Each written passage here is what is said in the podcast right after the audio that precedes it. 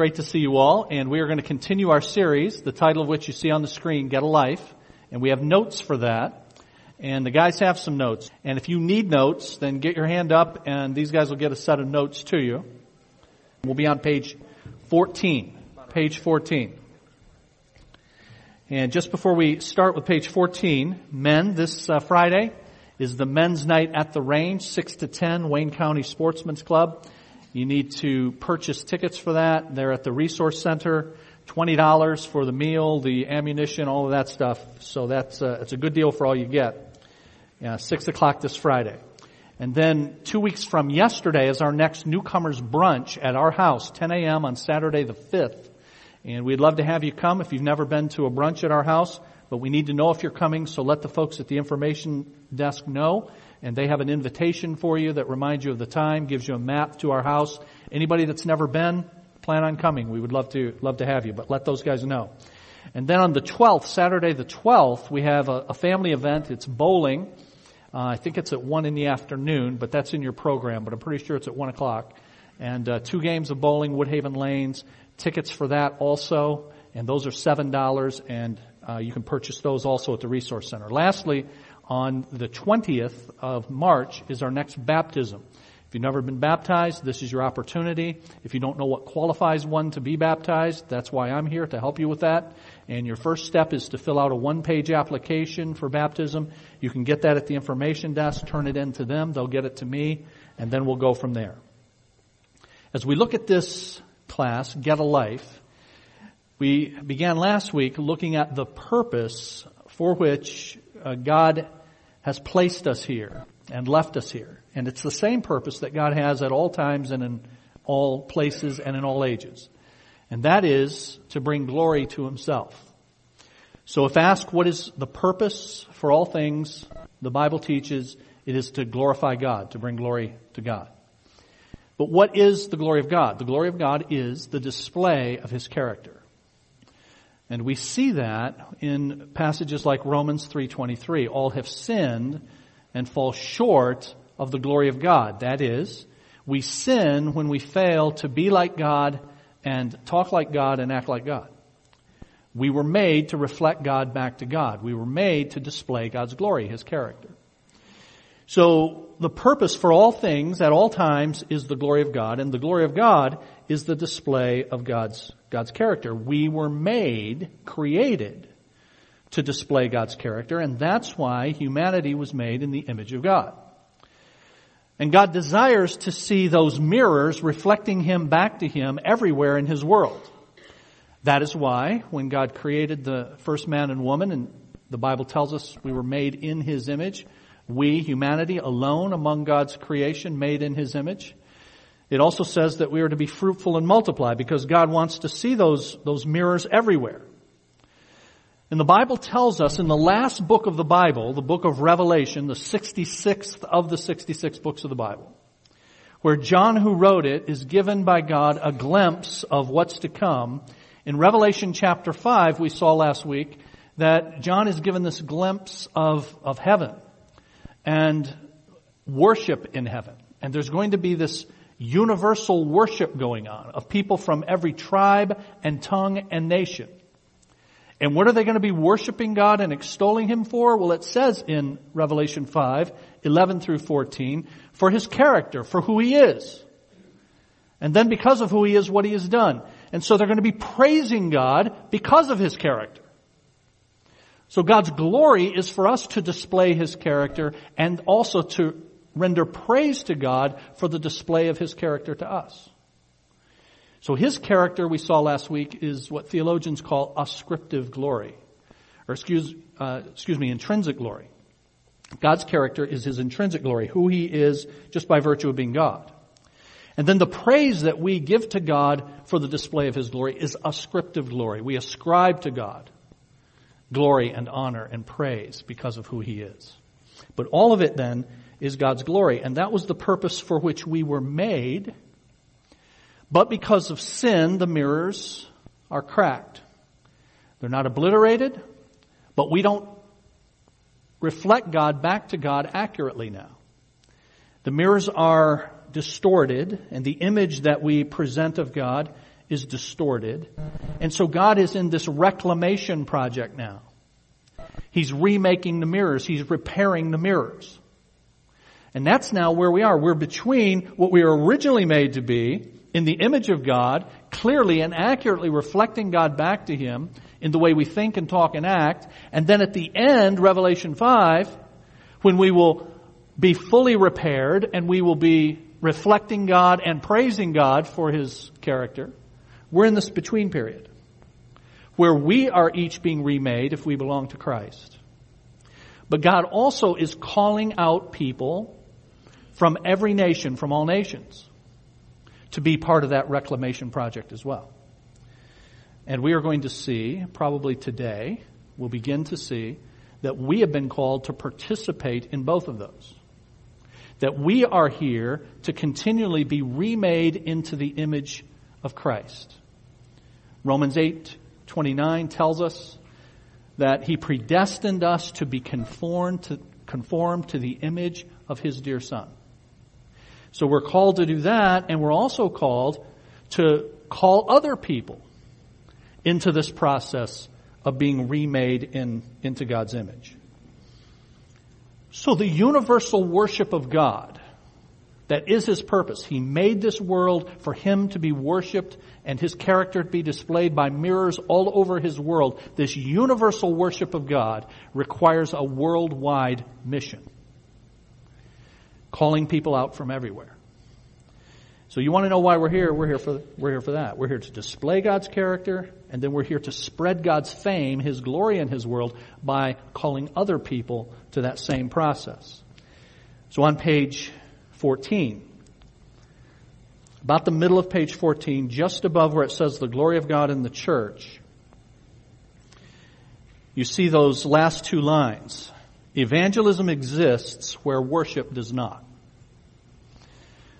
So as long as there is a pocket in God's world where worship does not exist, there will be a need for evangelism.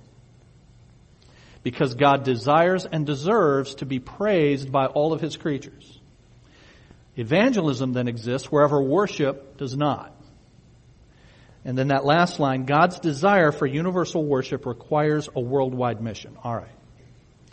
So where do you fit into that? Where do I fit into that? Well, that begins then with where, first of all, the church fits into that. There's where the church fits into it, and then there's where you fit into it, and then we can begin to answer the question, how do I get a life? How do I order my life around the purpose for which God has me here? So middle of page 14, the glory of God and the church. And here I've got this extended quote from Ephesians chapter 3, where the Bible says, Surely you have heard about the administration of God's grace that was given to me for you. That is the mystery made known to me by revelation as I have already written briefly. Alright, what is that? Now, notice I have in, uh, underlined in the very first line there the word administration. And the reason I have it underlined is because that word administration is a translation of a Greek word. You know that your New Testament was written in Greek. And the Greek word is oikonomos. That is a compound of two Greek words, oikos and nomos. Oikos, what is that? Oikos, some of you ladies, you think that's yogurt. It's not. Before it was yogurt, a yogurt brand, it was this Greek word in your New Testament that means house. Oikos, house. Nomos means law, or rule, or order. So oikonomos means house law or house rule, house order. The idea is that the world is God's house. And that God orders and rules his house the way he desires. So the translation administration is a good one. It's how God is administering his world. It's the house rules for how God is getting done what he wants done in his world. And here Paul who wrote this says, surely you have heard about the administration, the house law, the house order of God's grace, and that was given to me for you. Now, sometimes that word's translated here administration. In the King James Version, that is, you have heard about the dispensation. If you have a King James Bible, you see the word dispensation there. So sometimes someone will say, hey, are you a dispensationalist? And you, you know, my answer is, well, that's a Bible word. So you gotta be a dispensationalist, at least in some sense. You know, it's the, it's the same thing when people uh, say, do you believe in a rapture? Well, again, that's, that's a Bible word. In uh, 1 Thessalonians 4:17, the Bible says that there will come a time when those who belong to Christ will be, in the NIV it says, caught up. And if you had a, if you had a Latin Bible, you would have the Latin word from which we get our English word rapture there. So it's a Bible, it's a Bible word. Now, if you want to ask, what do you believe about the rapture and when's the rapture going to happen and who gets to go and all of that, okay, that's another matter. But do you believe in a rapture? Yeah. That's a Bible word. And do I believe in dispensations? Yeah. Because God says there are these administrations and we are in a particular one now. And I would suggest to you that you, at very minimum, as you go through your Bible, just a cursory reading through your Bible requires you to believe in at least four administrations or dispensations, house orders, that God has done things according to different rules at different times. I mean, one would be the garden. You know, that was a different set of rules, wasn't it? I mean, we don't have to debate that, do we? you know, you got, you got a couple of special trees, you know, and, and stay away from the one, and you don't get access to the other, the tree of life, until you've had this probationary test. And once you fail the probationary test, which our first parents did, now they're banished from the garden, and the Bible tells us so that they can't get to the tree of life and live forever. Well, when was the last time you had that as your house rule? That's a different administration. That's a different dispensation. But then you have the law. And the law with all of its ceremonies, civil ceremonies and religious laws and civil laws. Well, you're not under, you're not under, that's not, you're not doing that now, are you? When was the last time you sacrificed a, a sheep? If I had someone in my neighborhood who had a sheep, I would probably sacrifice it for them. I would I'm not a big animal lover. Did you know, did you know that? That's as close as I would come to sacrificing a sheep. So you're not under the law. You don't practice the law. That was a different house order. We're going to see that we're in at least a third one right now. And then the Bible speaks of a time in the future when there's going to be the kingdom. And the kingdom is going to be, thank the Lord, is going to be different than it is now here It's going to be radically different. So you at least got four different sets of house rules, house orders. You got the garden, you got the law, you've got what is sometimes called the church age now, and then you've got the kingdom. So are you a dispensationalist? Let me answer that for you. Yep. It's a Bible word. Now there are other things that go with what some people mean by that. I understand that. But here is what is being said, that you have heard about the house order, the house rule of God's grace that was given to me, Paul, for you. And then he says, that is the mystery made known to me by revelation. The, the mystery, I think this is my last Greek word today, but mysterion, and mysterion means this, something that was previous, previously unknown that has been made known something previously unknown that has now been made known. So I am the steward of this administration of God's grace for you, says Paul. That is, this thing that was previously unknown that has now been made known. And how did, was it made known? God revealed it to me, to Paul. In re- reading this, he goes on to say, then, you will be able to understand my insight into the mystery of Christ, which was not made known to men in other generations, as it has now been revealed by the Spirit to God's holy apostles and prophets. This mystery is that through the gospel, the Gentiles are heirs together with Israel, members together of one body, and sharers together in the promise of Christ Jesus. So what is this thing that was previously unknown that is now made known? In the language that's used there, it is Gentiles are now heirs with Israel and members together of one body. What is that body? The body is the church. That's why we call it the church age. If you want proof that this mystery refers to and this body refers to the church, Paul, who wrote this, says something very similar in Colossians chapter 1. Colossians chapter 1 verses 25 and 26. And there he explicitly says the mystery is the church. So the church is this thing that didn't exist before. And you didn't have Jews and Gentiles together in one body. But now, in this administration, in this dispensation of God's grace, as he pursues his glory, you have them together in this one body, this thing called the church. In the middle of that passage, I, Paul, became a servant of this gospel by the gift of God's grace given me through the working of his power. Now, when did that happen?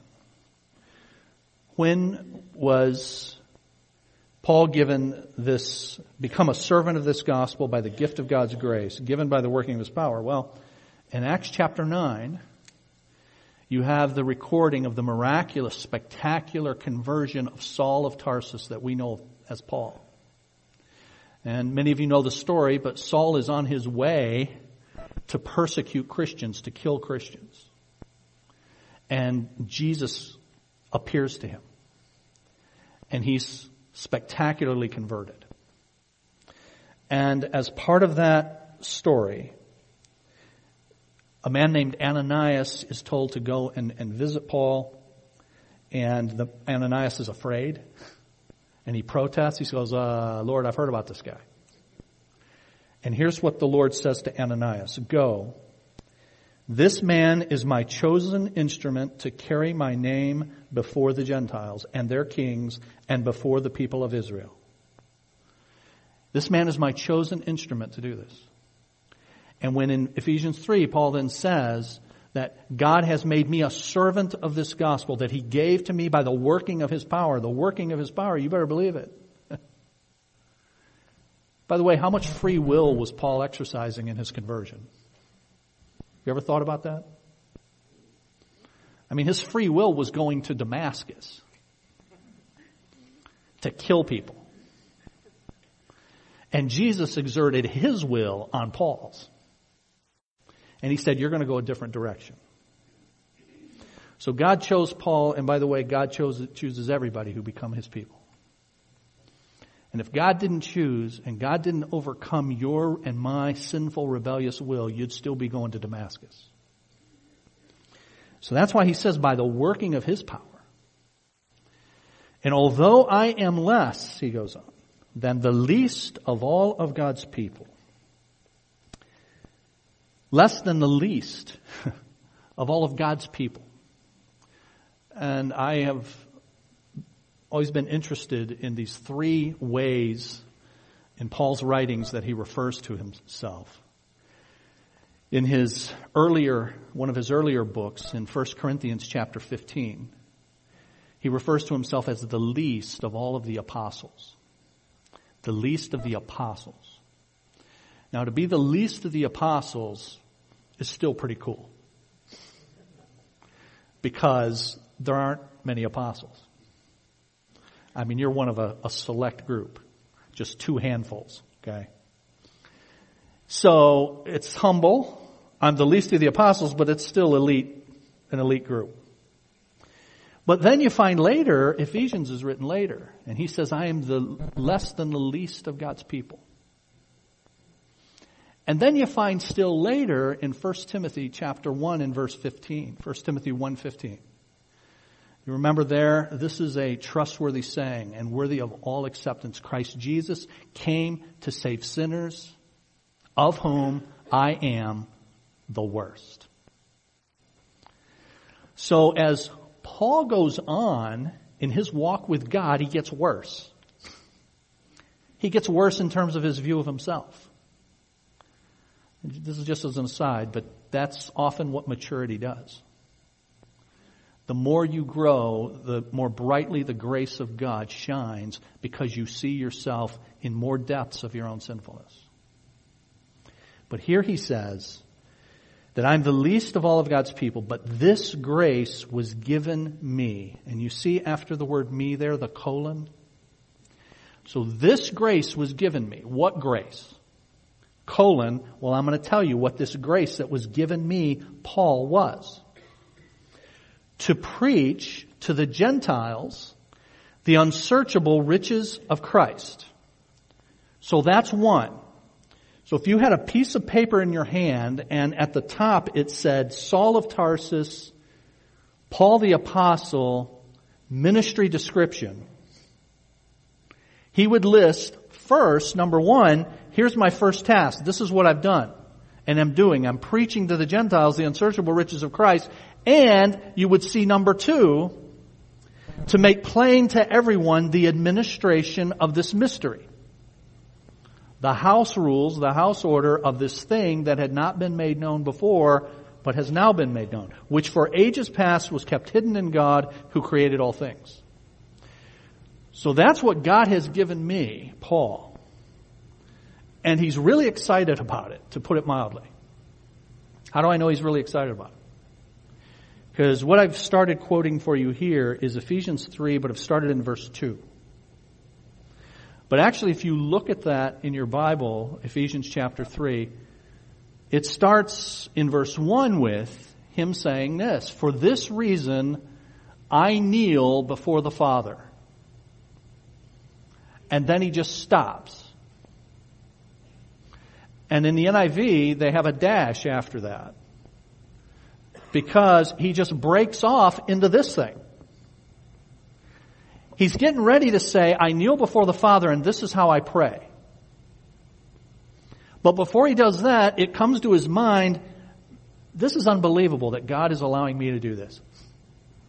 And that God is allowing you Ephesians to be a part of this thing. Surely you have heard about this. And then he goes off with this marvelous thing. Does he ever come back to what he started out? Yeah. When you get to verse 14 of Ephesians 3, he comes and says, for this reason I kneel. And he comes back to what he was going to say. But he breaks it off. What we're seeing here is this kind of break off with all of his excitement. And God has given me to do this. And then I have underlined for you what is verse 10 of Ephesians 3. His intent, God's intent was that now you see this? Through what? Through the church.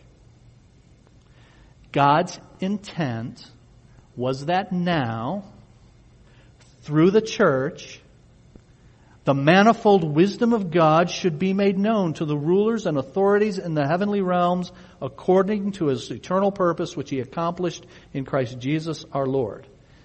His intent was that now, his purpose is going to be fulfilled through the church.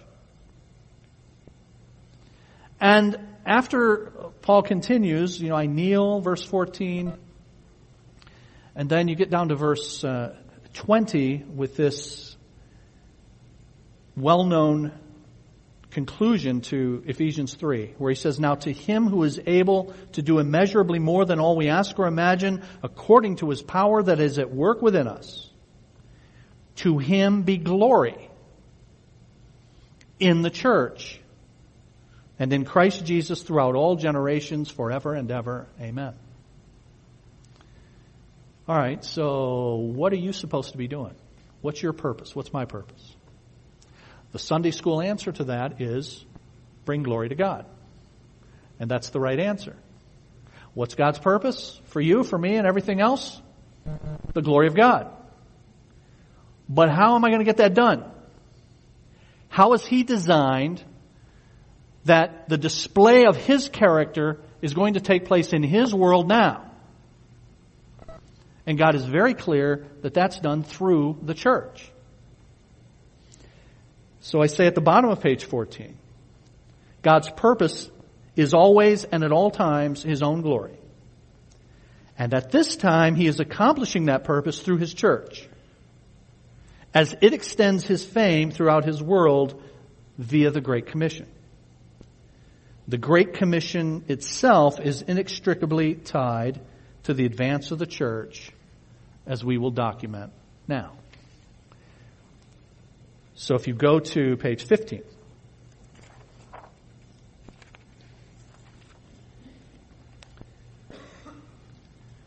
So what's my mission? What's your mission? Bring glory to God. What's the vehicle through which God at this time in this house order, in this administration, this dispensation is doing that? The church. That's why this is called the church age appropriately. And how do the church and the mission go together? And that's what we have on page 15. The advance of the church and the advance of the Great Commission. Top of page 15. Evangelicals are known for their zeal in pursuing the spread of the gospel. In fact, the word, the very word evangelical is derived from the Greek word euangelion.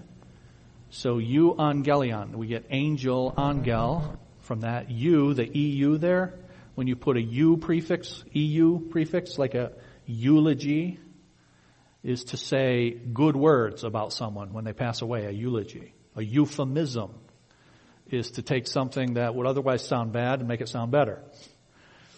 So, euangel, angel is, an angel is a messenger. Angelion is message and you means good. Euangelion means good message, good news. That's what we mean by, that's the word for gospel. Or evangel. Therefore, an evangelical can be defined as one who believes and proclaims the gospel of Jesus Christ. But many mistakenly believe that's the end of our task. But the mere proclamation of the gospel message is not the fulfillment of the Great Commission. So evangelism and proclamation of the gospel is certainly absolutely indispensable, necessary, essential to the Great Commission. The Great Commission is not less than the gospel, but it's more than the proclamation of you need a relationship with, with Christ. And why do we say that? Middle of that paragraph, obedience to Jesus' command in the Great Commission requires, quote, baptizing and, quote, teaching them to obey everything I've commanded you. Implicit in those words is the indispensable role of the church in his mission because it's into the church that people are baptized. Spirit baptism brings one into the church, the body of Christ universal, and water baptism brings one into the church local. You see that in Acts chapter 2. There were 3,000 baptized and they were added to the church, added to their number via that. So Jesus says, baptize them, that is, bring them into the church. And as we will see, the church's implicit role in the Great Commission becomes explicit as the apostles begin to carry it out.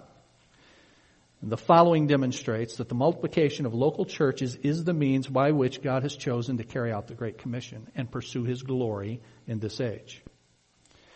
So I have gone through this. Uh, in fact, just a few weeks ago, I went through some of this during the first hour.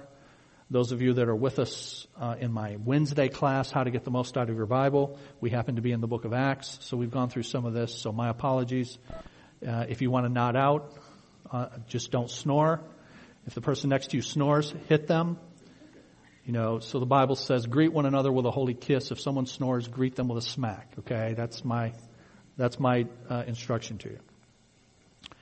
But you have three places that the Great Commission is given in your New Testament. Three. A lot of times we think there's only one because the most well known is in Matthew 28 and verse 19. But you actually have it in a couple of other places. Uh, the Great Commission is given in Matthew 28. Jesus came to them and said, All authority in heaven and on earth has been given to me. Therefore, go and make disciples of all nations baptizing them in the name of the Father and of the Son and of the Holy Spirit, and teaching them to obey everything I have commanded you. And surely I am with you always to the very end of the age. That's the, those are the final words of Jesus before he ascends back to heaven from which he came. These are his final words. This is what I want you to do. Do this. He says to his first followers, and he says, I'll be with you to the very end of the age, so therefore by extension to us as well. This is why we call it the Great Commission. These are Jesus' instructions to do this, to pursue my glory this way. So that's the most well-known passage in which the Great Commission, Jesus' final instructions are given, Matthew 28. But I say here, few believers realize that Matthew 28 contains but one of three statements of the Great Commission. The other two are in Luke 24 and Acts 1. In Matthew 28, Matthew 28 is the last chapter of the Gospel of Matthew that gives the, Matthew gives the birth of, of Jesus, gives his earthly ministry, his death, his resurrection, and then his final words, and then that's the end of the Gospel of Matthew. When you come to Luke 24, Luke has 24 chapters. And at the end of Luke 24, the exact same spot chronologically that Matthew is in Matthew 28. Luke has recorded the birth of Jesus, the earthly ministry of Jesus, his death, his resurrection, and now when you come to the end of Luke 24, you're in exactly the same spot as Matthew's recording in Matthew 28. But what Luke does is give us some additional words that Jesus spoke in that commissioning. So you put them together and you have a fuller view of what it is Jesus is telling us to do. Luke says, Jesus told them, this is what is written. The Christ will suffer and rise from the dead on the third day, and repentance and forgiveness of sins will be preached in his name to all nations, beginning at Jerusalem. You are witnesses of these things. I'm going to send you what my Father has promised, but stay in the city until you've been clothed with power from on high. You know that this is a statement of the Great Commission because it's happening at the same time chronologically as what was happening in Matthew. You also know it because he says this is going to happen in all nations, just like Matthew did. Make, go and make disciples of all nations. But Luke is giving us some additional information. You're not just, you're not going to go and proclaim and baptize and teach. You're not just going to do that. But the content of what's going to be preached is repentance and forgiveness of sins. That's what you're going to preach. Repentance and forgiveness of sins to all nations. So Luke gives some information that Matthew didn't give us. Matthew told us baptize and teach. And Luke says you're going to preach repentance and forgiveness of sins. Now just remember those three words, baptizing, repentance, and forgiveness of sins, because they're going to show up again in a minute. Baptizing in Matthew, repentance and forgiveness of sins in Luke, and we're going to see them here in a minute. And then the third statement of the Great Commission is found in Acts chapter 1. And the reason it's found in Acts chapter 1 is because the person who wrote the book of Acts is none other than Luke. So Luke wrote the Gospel of Luke. You have to go to seminary to know this. When I used to teach teenagers many years ago, I used to say, so who wrote Luke? And they would go Luke. And I would say, who wrote Acts? And they would go Acts. okay. That's teenagers, alright? But who wrote Acts? Luke wrote Acts. Luke has two books in your New Testament. He's got, he's got the Gospel of Luke about the life and ministry and death, burial, resurrection of Jesus, but then he has got the Acts of the Apostles. And we know that because both of those are addressed to the same person, someone named Theophilus. And Luke writes the account of Jesus' life in Luke chapter 1 and verse 4 to Theophilus, he says. And then in Acts chapter 1 and verse 1, here's what it says. In my former book, Theophilus. So what would that former book be? That would be the Gospel of Luke. And in my former book, Theophilus, I wrote about all that Jesus began to do and teach. All that he began to do and teach. Which implies that Jesus is still doing work. He began work, he's still doing work. But he's doing that work through his people. So I wrote about all he began to do and teach, and now these are the acts, the deeds, the practices of the apostles, and then we're continuing that. So in Acts chapter 1, Luke is picking up where he left off with the Gospel of Luke. And where did he leave off? With Jesus' final words, the Great Commission. And as he summarizes in my former book, this is what I wrote about, and he gives another statement of the Great Commission. Bottom of page 15, he records Jesus as saying, You will receive power when the Holy Spirit comes on you, and you will be my witnesses in Jerusalem and in all Judea and Samaria and to the ends of the earth. So top of page 16, I say what I was just telling you, that Luke picks up where he left off, but he combines the information found in Matthew 28 and Luke 24 that the mission is going to advance from Jerusalem and then move beyond that. So stay with it as best you can. We've only got about eight minutes. Jesus has accomplished his earthly mission. He gives the Great Commission as his final instructions.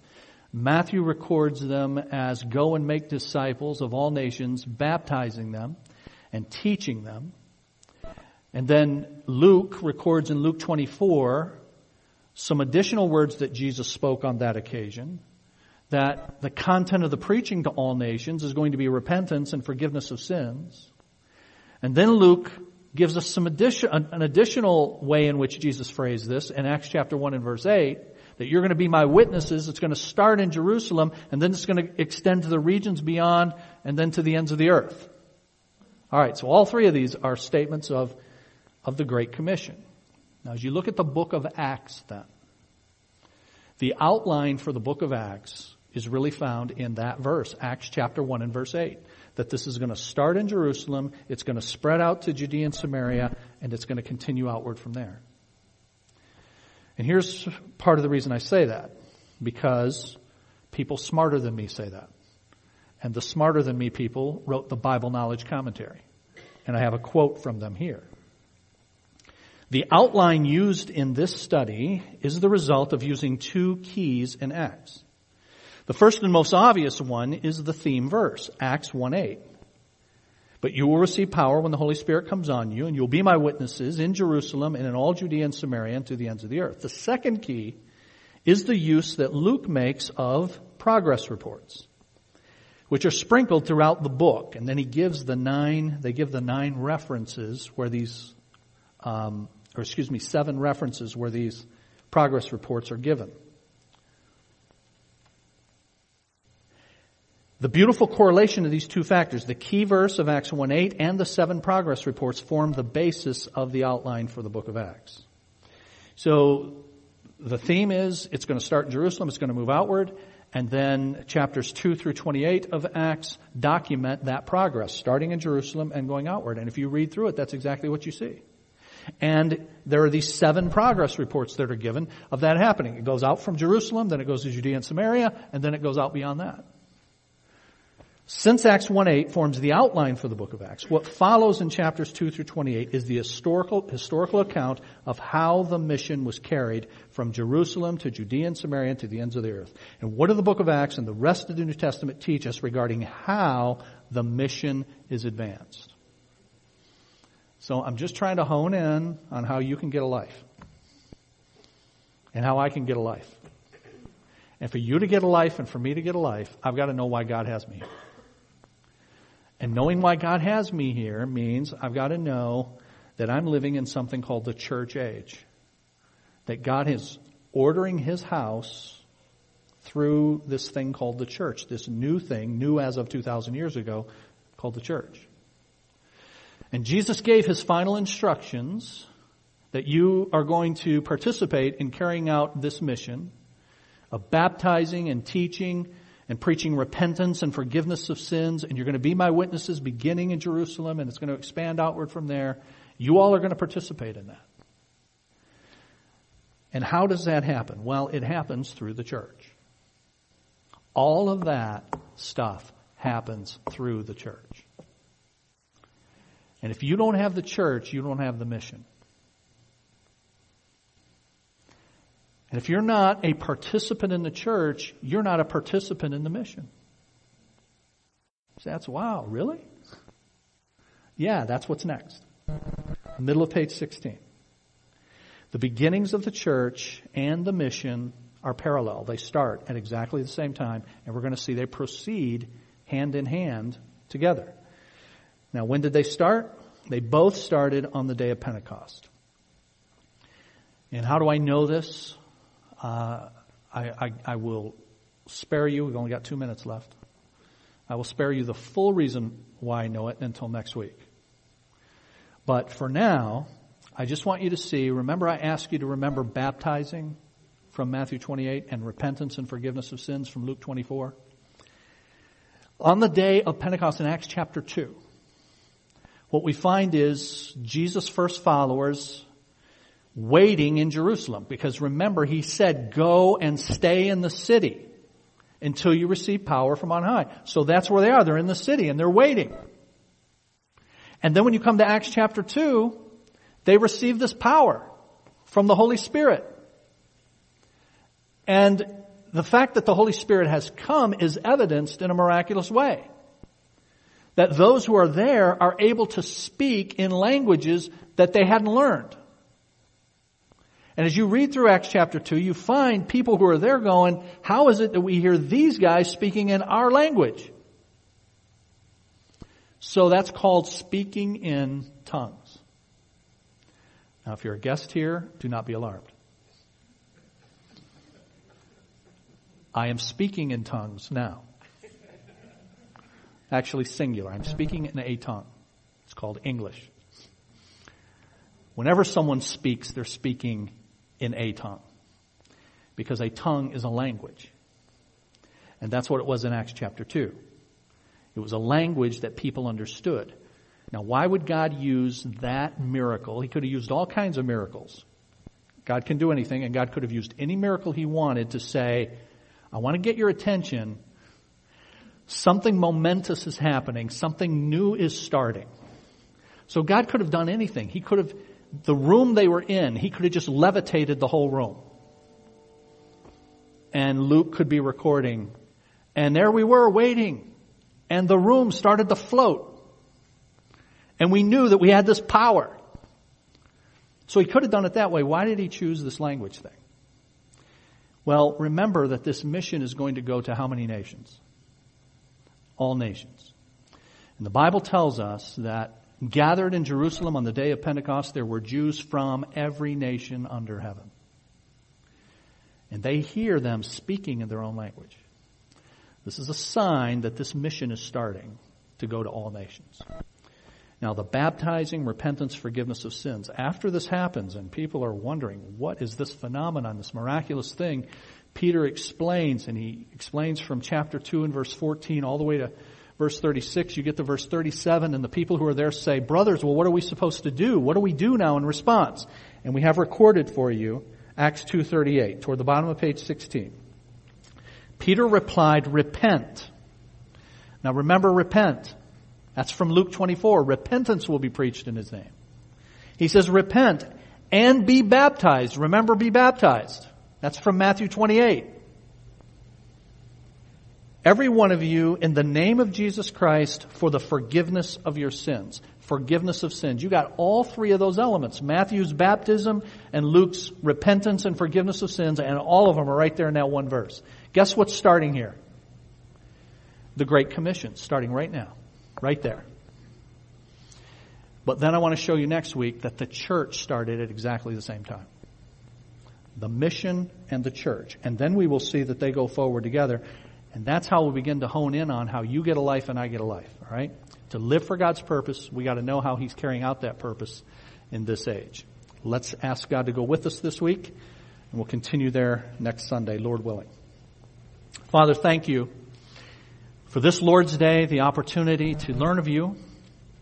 I thank you for these friends, brothers, and sisters who want to know what your purpose is for them, for us in your world, so that we can bring glory to you and we can order our lives accordingly.